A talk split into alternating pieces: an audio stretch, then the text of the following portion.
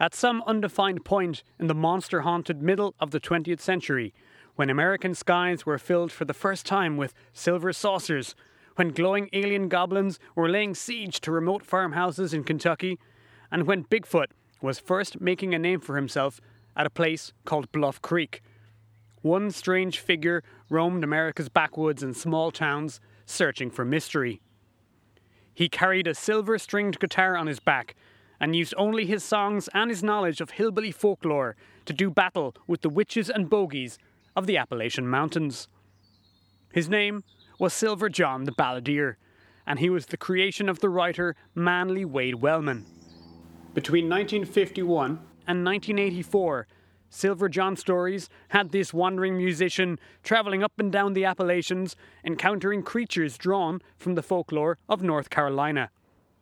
They provide an interesting fictional aside to ideas about monsters and potentially the new field of cryptozoology, especially in this crucial time for the development of monster lore in America. You're listening, of course, to Wide Atlantic Weird, the podcast that tries to answer the questions why do people believe weird things, and when does irrational belief actually become dangerous? I'm your host, Cian, and from deep within the wide Atlantic Weird bunker, well, actually, on this occasion, we are once again enjoying the delights of the woodland surrounding the bunker, uh, given the theme of the episode. Uh, we'll be serving up another bunch of cryptids in classic fiction. That's what I'm calling this mini series. And so, tonight, the bunker's library, or should that be the forest, will shudder to the menagerie of crazy critters that haunt the Desrick on Yandro by Manly Wade Wellman. You all stick around now, you hear?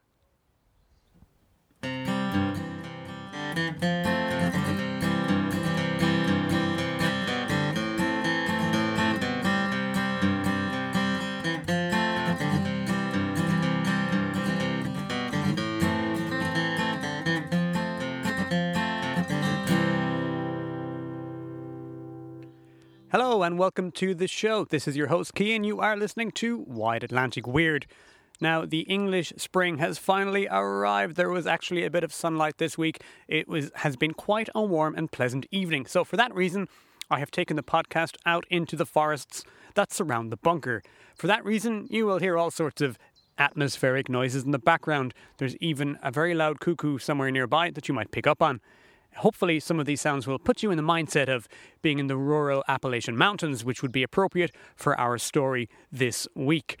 Uh, now, tonight I am enjoying, if that is the word, a very, very, very cheap bourbon. It is, in fact, a supermarket home brand one. I won't say which market, but it is called Old Samuel. So, Old Samuel bourbon is what you will hear me sloshing away on this evening. I think it's appropriate uh, for the subject matter. I'm sorry I couldn't get anything better, but you know what? I've done the rounds of cheap supermarket bourbons, and I think Old Samuel is the best one.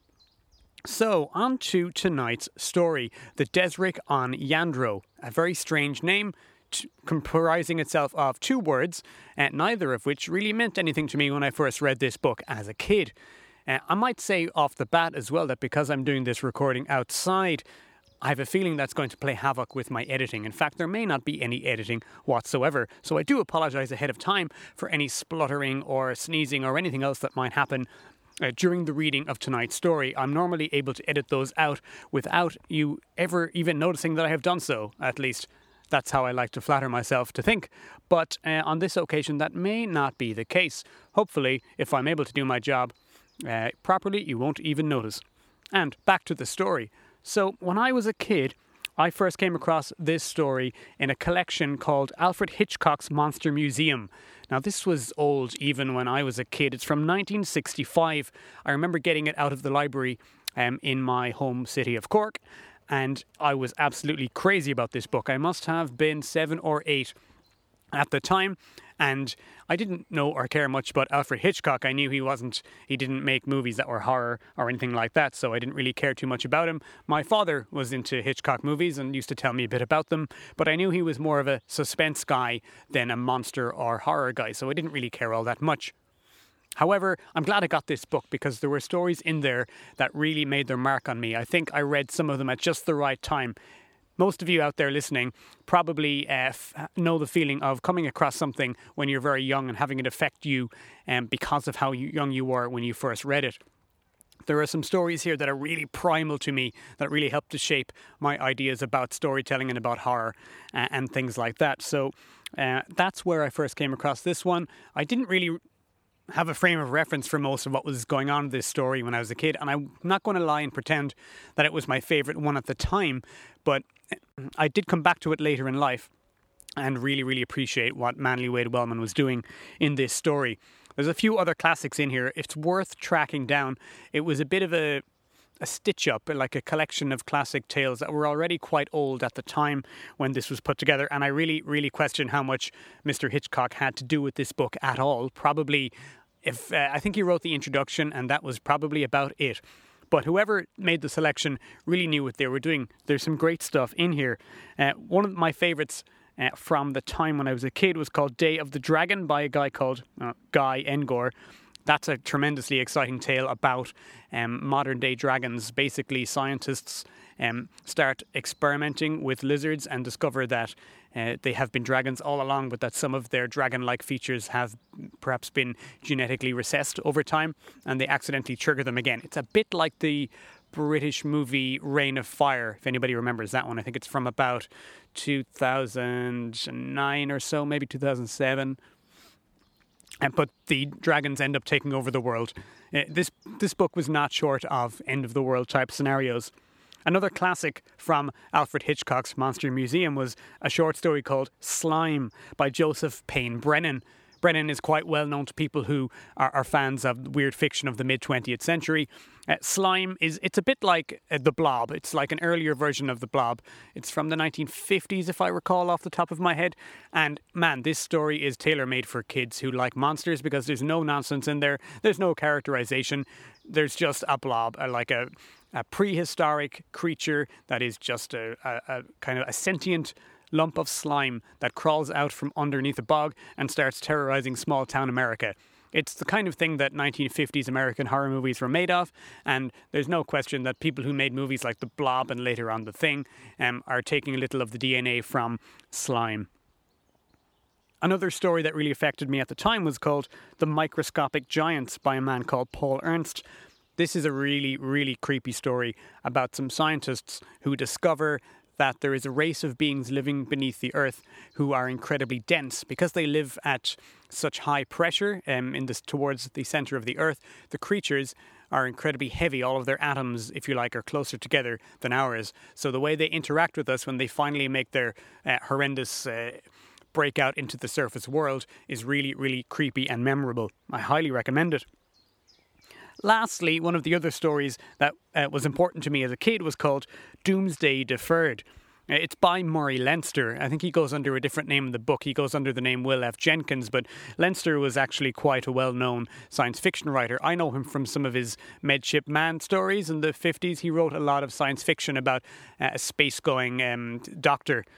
Uh, so this is quite a different kind of story. It's it's a traditional mid 20th century adventure story about white guys who go out into the jungles, uh, and what the the leading character comes across, and where the horror comes from, is the notion that deep in the Amazon jungles, a colony of ants has become sentient and has become super intelligent and is acting against humanity great stuff. Really, really classic science fiction ideas here. Um, that's kind of a subgenre, subgenre I'm really interested in, especially with my background in biology and with uh, social insects in particular. I love the concept of the superorganism. I love the idea of um, tiny little animals like ants coming together uh, to, to, get revenge on us. So if you can track it down anywhere, it's, it's quite hard to get outside of this book. Doomsday Deferred is one of the great stories about kind of ants or small insects attacking humans. Uh, a little information about Manly Wade Wellman. Firstly, congratulations on the name, Mr. Wellman. I mean, if you're going to call yourself something, if you're going to make up your own name, which I wonder if you did, go ahead and call yourself Manly. Can't go wrong, especially in the 1950s. So, Mr. Wellman was lived from 1903 until 1986. He had a very varied life. He grew up in what's now Angola because his parents were medical officers and missionaries, uh, but he lived most of his life in the US. And he most is fame. He's, he's, he did a lot of writing. He wrote a lot of science fiction for the pulp magazines in the mid 20th century, but probably most famous for his kind of Appalachian folktales influence stories, like the one you're going to hear tonight. Uh, in particular, his writing for the magazine Weird Tales, while it was being edited by the famous Farnsworth Wright, uh, a very famous figure in the history of weird fiction, but also bit of a creepy guy. He was very famous for his interest in kind of bondage and overtly sexual covers, uh, usually painted by the fantastic Margaret Brundage, who was a very famous person who did a lot of those painted covers for those wonderful uh, mid 20th century magazines. A lot of the authors, incidentally, cottoned on to the fact that Farnsworth Wright, as the editor, was more likely to give your story a cover if a cover status if you had some kind of creepy bondage sexual scenes going on in your story. So many of the writers took to uh, chucking those in there, uh, whether or not they were required by the needs of the story. Uh, Conan creator Robert E. Howard seems to have been particularly fond of doing this, uh, knowing that Farnsworth Wright couldn't help putting the stories on the front cover uh, if it had a bit of bondage in it. Now, Wellman, a few influences I will mention, especially for this story, would be he was influenced by an occultist named Ran- uh, Vance Randolph who became friendly with him and took him on trips around the Arkansas Ozark Mountains. And this gave him some of the ideas that he would later use in his Appalachian stories. During this time, he did a lot of traveling, meeting people living in kind of backwoods towns, and picking up on the folklore that they would have had. During this time, he also met a musician named Obray Ramsey, who gave him some of the ideas to include music as one of the key elements of the stories, in particular, the Silver John stories, like the one I'm about to read. So, Silver John, as I said in the opening, is a kind of a wandering minstrel. He travels from place to place. He seems to only exist on the kindness of strangers. He uses his silver stringed guitar to play songs for people, and uh, therefore they put him up and they give him a place to stay and they give him something to eat. And that seems to be how he makes his way in the world. He's a humble guy. He's not interested in showing off. He's not into, interested in material possessions either. Uh, however, he is very intelligent and he does have a vast knowledge uh, of uh, occult tomes, books, and folklore of the Appalachian Mountains. And he uses this knowledge to help him out in his tangles with various supernatural creatures. One of the reasons I've chosen uh, tonight's story is because of the cryptozoological element. I'm really, really interested in cryptozoology, the, the supposed study of hidden or mystery animals. And this story, though it has a folkloric feel, it also has a bit of a cryptozoological feel. Also, it, it features a whole bunch of different animals stuck in, thrown in there um, late in the story. And even as a kid, I remember feeling they, they sounded more, they felt more folkloric than cryptozoological to me. Uh, especially the idea that all of the animals seem to show up together as if they're in cahoots with something. So they're more like kind of folkloric. Um, sentient animals, the kind of animals who would stop you at a crossroads in the forest and ask you three questions um, before you could continue, rather than a sort of a Bigfoot type cryptid. But there is an element of both, I think, in this story. If you're interested in Silver John after hearing this story, there are a few collections of his stories. There's actually five novels and um, a few, a bunch of short stories that can be found in various collections, such as Who Fears the Devil, John the Balladeer, and uh, a book called Owl Hoot in the Night and Other Omens. One final note before I get stuck into the story. There is a song in this, as there are in many of the Silver John stories. He plays a song right at the beginning. Now, he doesn't name the song, and I have been reading this story for years, and because of my own background in bluegrass and in old timey music, which comes from that part of the world, I always heard the song in a very particular way.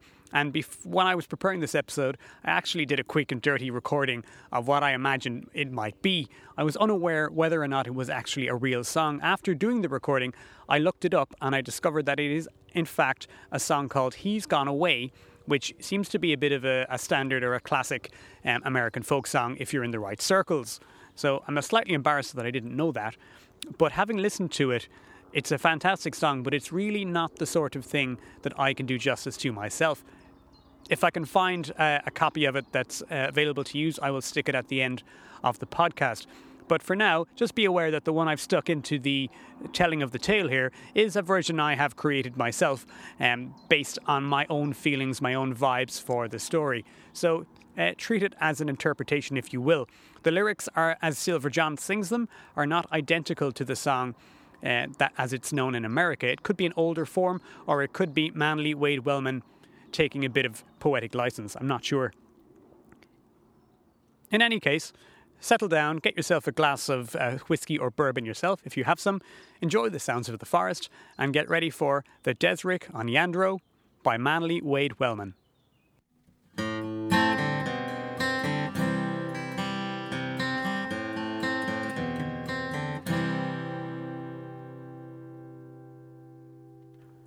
The folks at the party clapped me such an encore, I sang that song.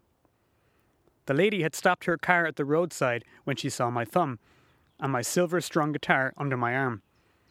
Asked me my name, I told her John. Asked where I was headed, I told her nowhere special.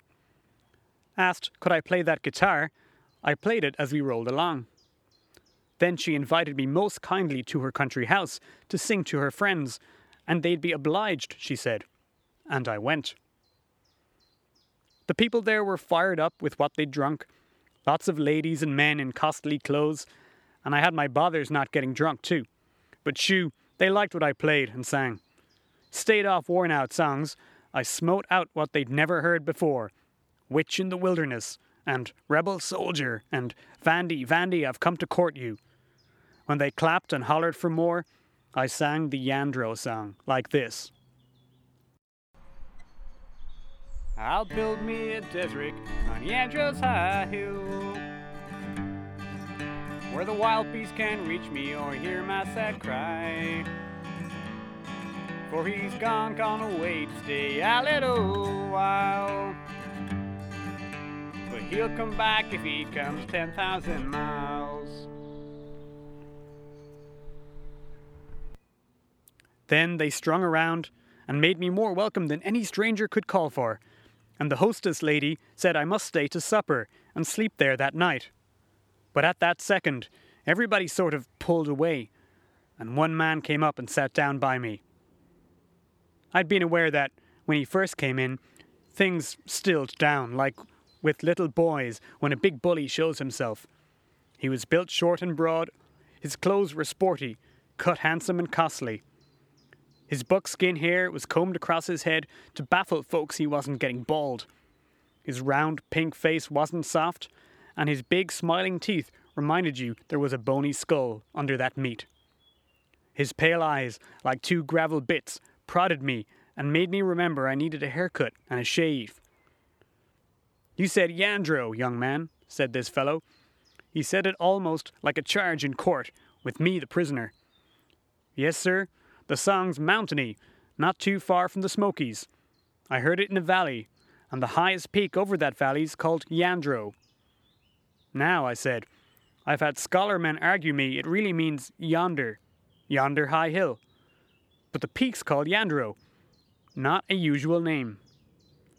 No, John. He smiled, toothy and fierce. Not a usual name.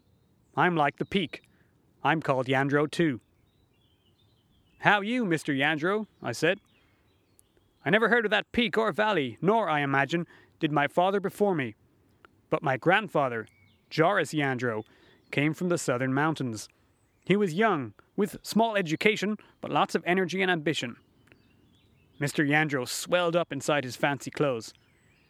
He went to New York, then Chicago. His fortunes prospered. His son, my father, and then I we contrived to make them prosper still more.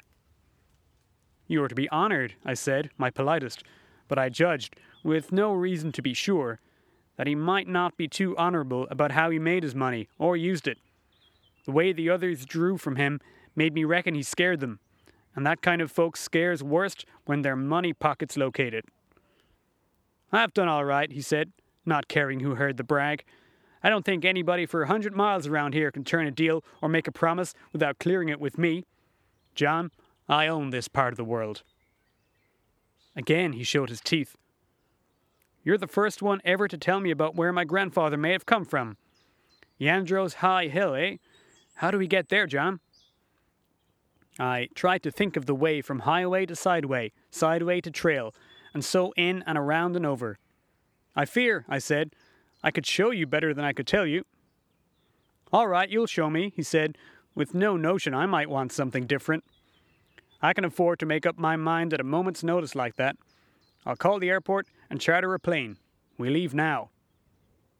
I asked John to stay tonight, said my hostess lady. We leave now, said Mr. Yandro, and she shut right up, and I saw how it was.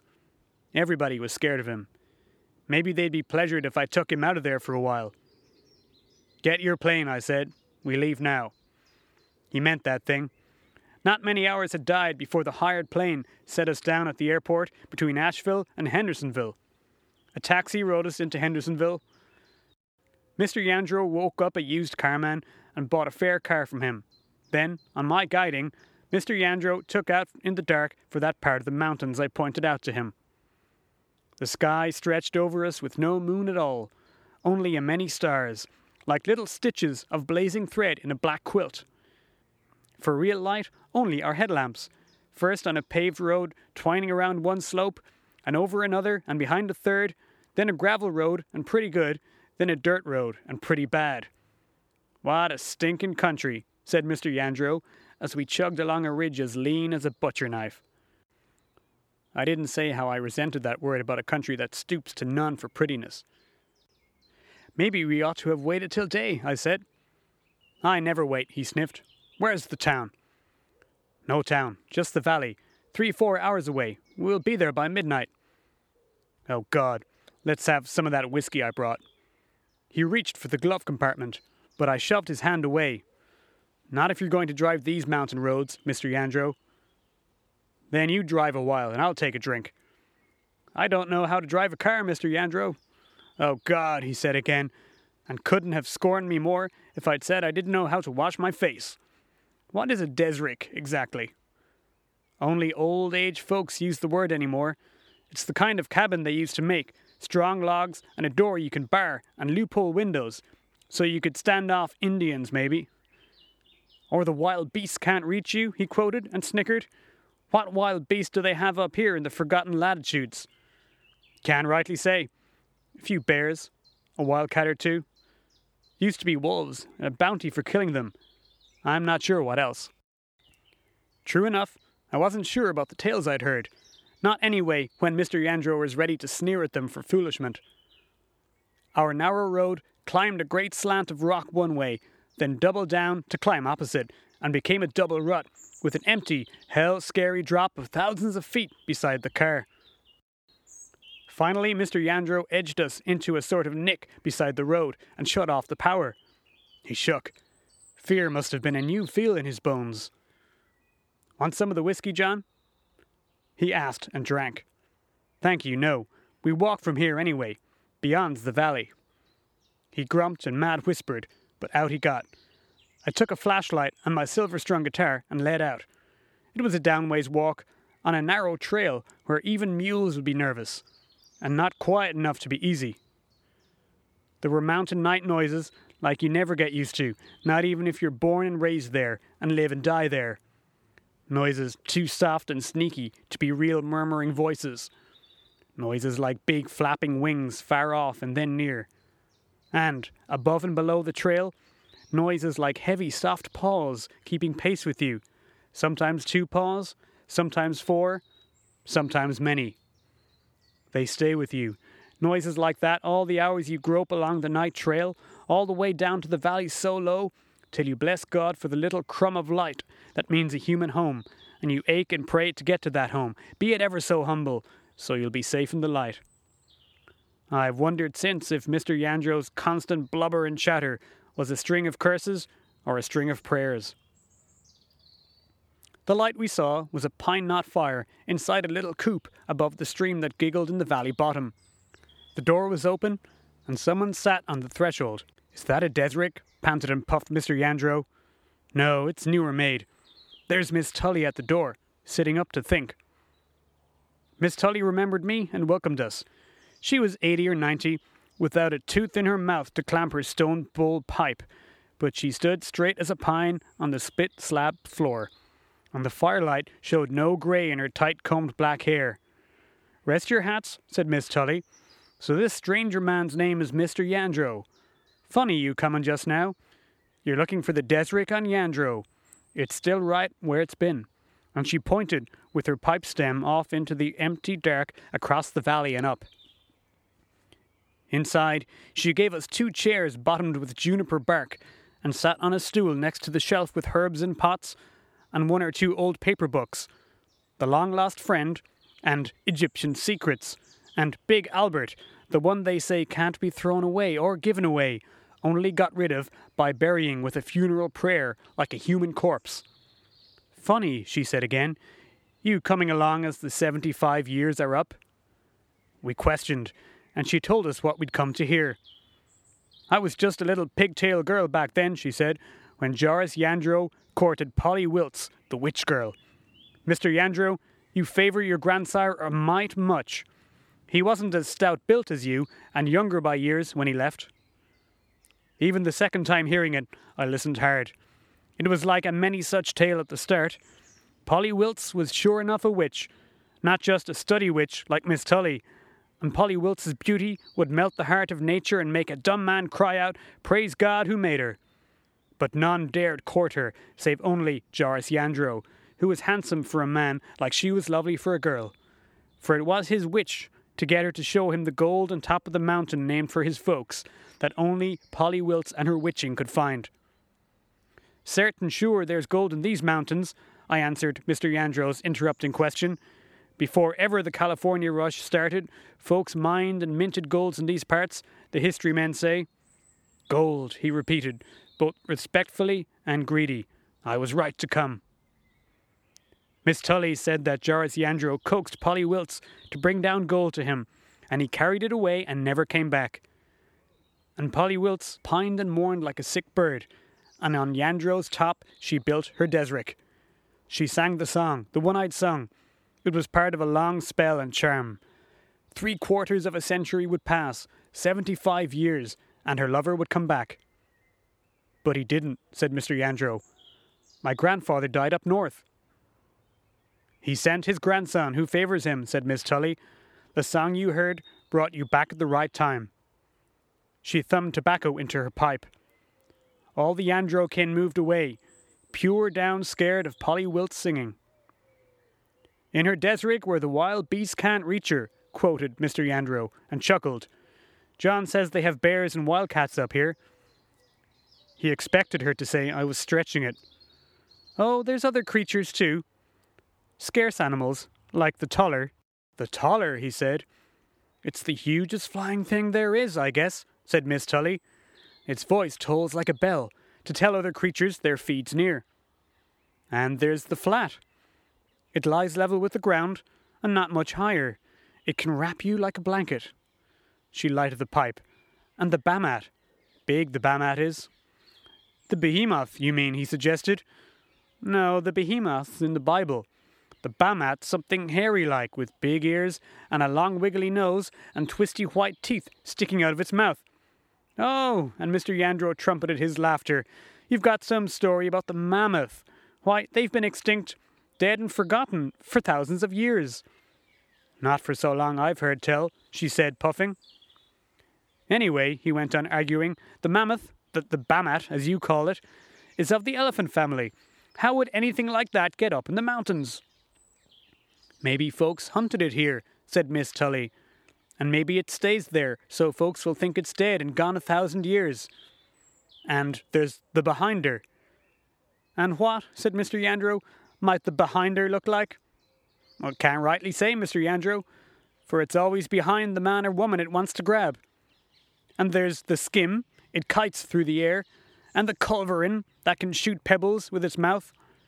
And you believe all that? sneered Mr. Yandro, the way he always sneered at everything, everywhere. Why else should I tell it? she replied. Well, sir, you're back where your kin used to live, in the valley where they named the mountain for them. I can let you two sleep on my front stoop tonight. I came to climb the mountain and see the Desrick, said Mr. Yandro with that anxious hurry to him that I kept wondering about.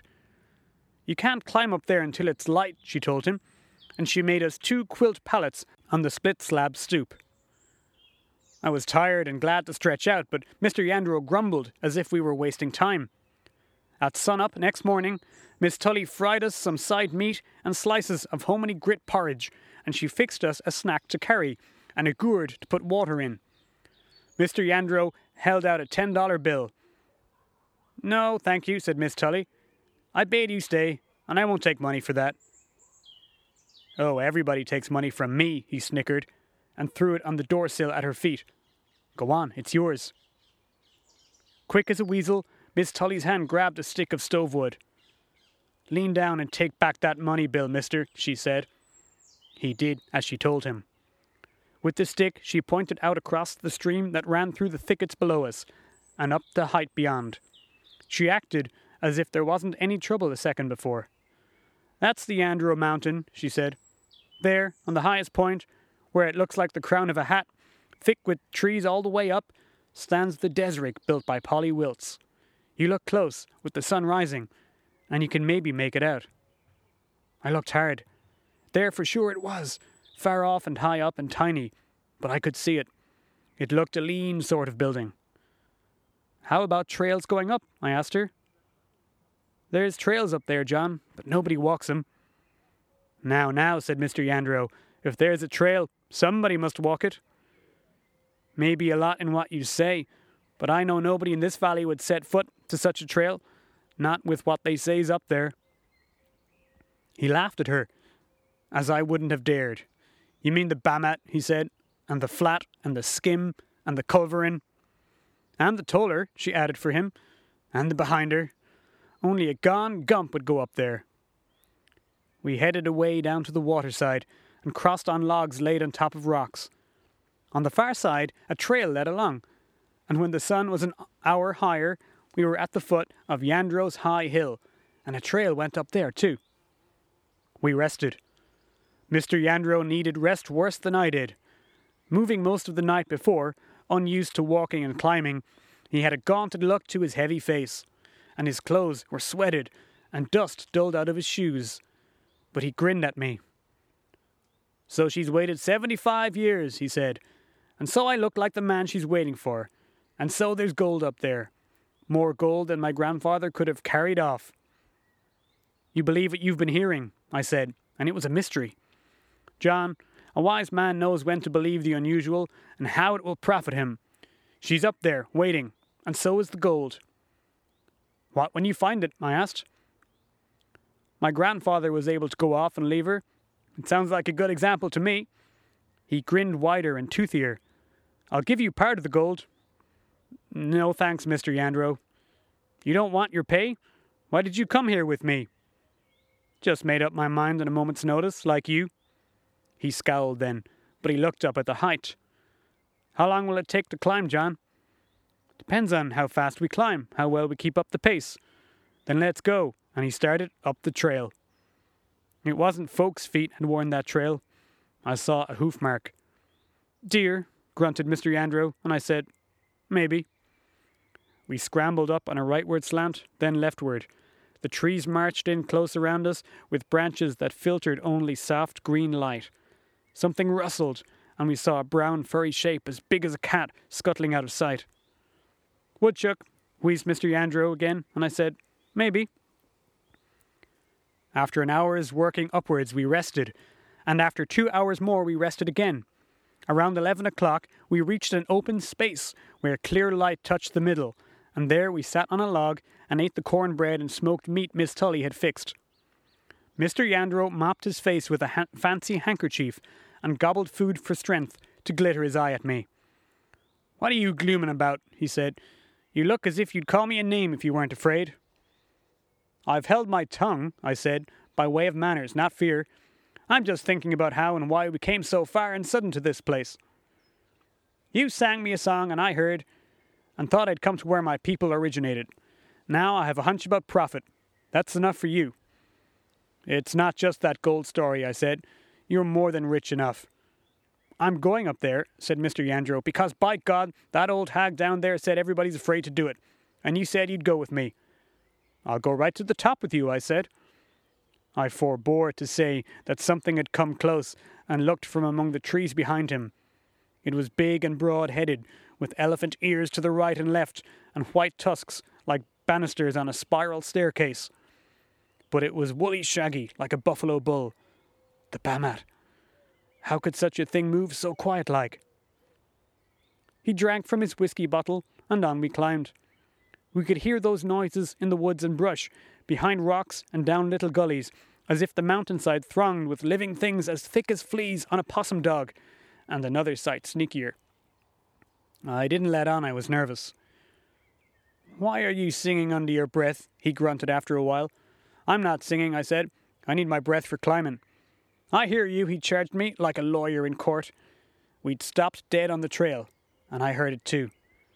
It was soft, almost like some half remembered song in your mind. It was the Yandro song, all right. Look away, look away, look away over Yandro, where them wild things are flying, from bough to bough, and a matin' with their mates, so why not me with mine? That singing comes from up above us, I told Mr. Yandro. Then he said, We must be nearly at the top.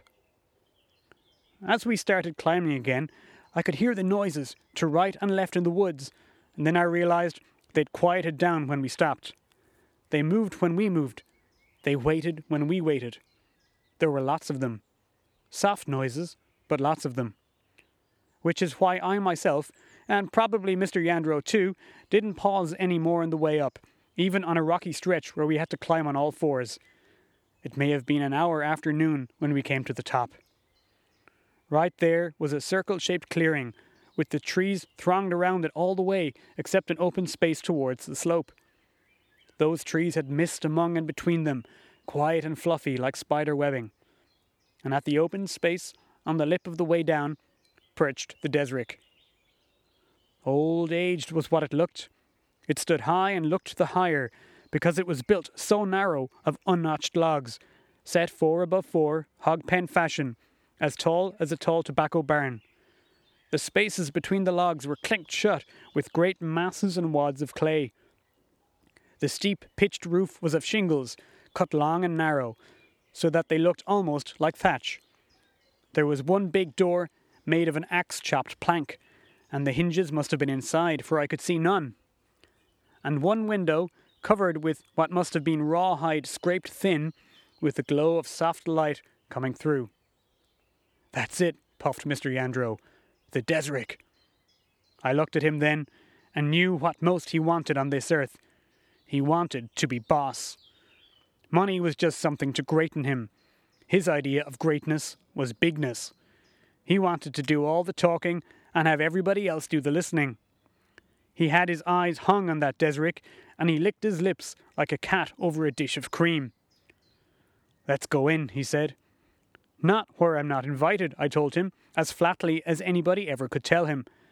I said I'd come to the top. This is the top. Come with me, he said. My name's Yandro. This mountain's name is Yandro.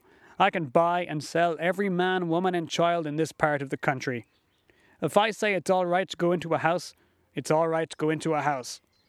He meant that thing. The world and everybody in it was just there to let him walk on. He took a step towards the Desrick. Somebody hummed inside, not the words of the song, but the tune. Mr. Yandro snorted at me to show how small he reckoned me because I held back, and he headed towards the big door. If she's there, she'll show me the gold, he said. But I couldn't have moved from where I stood at the edge of the clearing. I was aware of a sort of closing in all around the edge, among the trees and brushy clumps.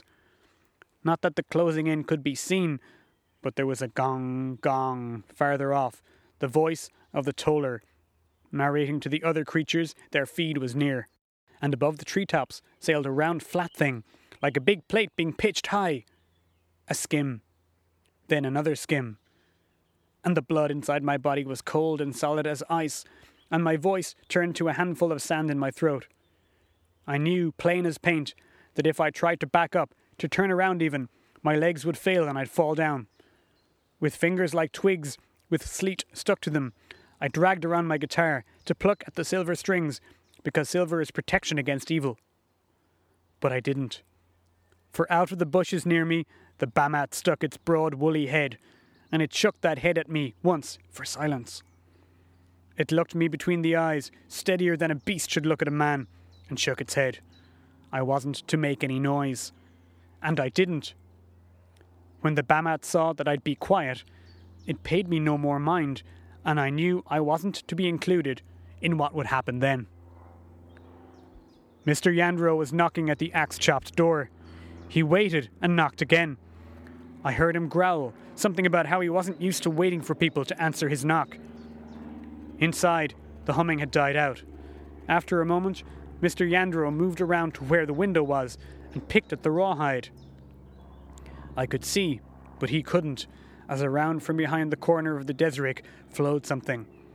It lay out on the ground like a broad, flat, short furred carpet rug, but it moved, humping and then flattening out, the way a measuring worm moves. It moved pretty fast, right toward Mr. Yandro from behind, and to one side. The toller said, Gong, gong, gong, from closer in. Anybody in there? bawled Mr. Yandro. Let me in. The crawling carpet brushed its edge against his foot. He looked down at it, and his eyes stuck out all of a sudden, like two doorknobs. He knew what it was, and named it at the top of his voice. The flat! Humping against him, it tried to wrap around his foot and leg. He gasped at something I'd never want written down for my last words, and pulled loose and ran, fast and straight, toward the edge of the clearing. Gong gong, said the toller, and Mr. Yandro tried to slip along next to the trees. But just ahead of him, the culverin hoved itself half into sight on its many legs. It pointed its needle shaped mouth and spit a pebble. I heard the pebble ring on Mr. Yandro's head. He staggered against a tree, and I saw what nobody's ever supposed to see. The behinder flung itself on his shoulders. Then I knew why nobody's supposed to see one. I wish I hadn't. To this day I can see it, as plain as a fence at noon, and forever I will be able to see it. But talking about it's another matter. Thank you, I won't try. Then everything else was out the Bammat, the Culverin, and all the others. They were hustling him across towards the Desrick, and the door moved slowly and quietly open for him to come in.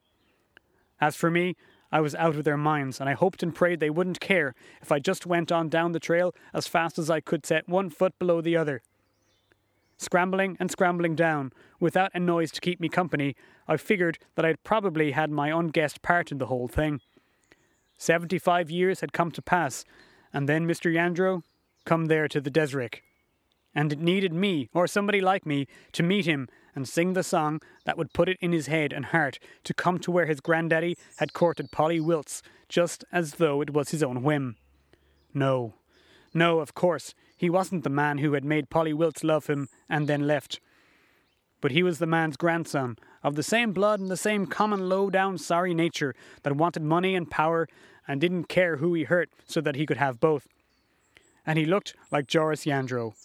Polly Wiltse would recognize him. I haven't studied much about what Polly Wiltse was like, welcome, welcoming him into the Desrick on Yandro, after waiting inside for three quarters of a century. Anyway, I never heard of him following me down. Maybe he's been missed, but I'll lay you anything you name, he's not been mourned.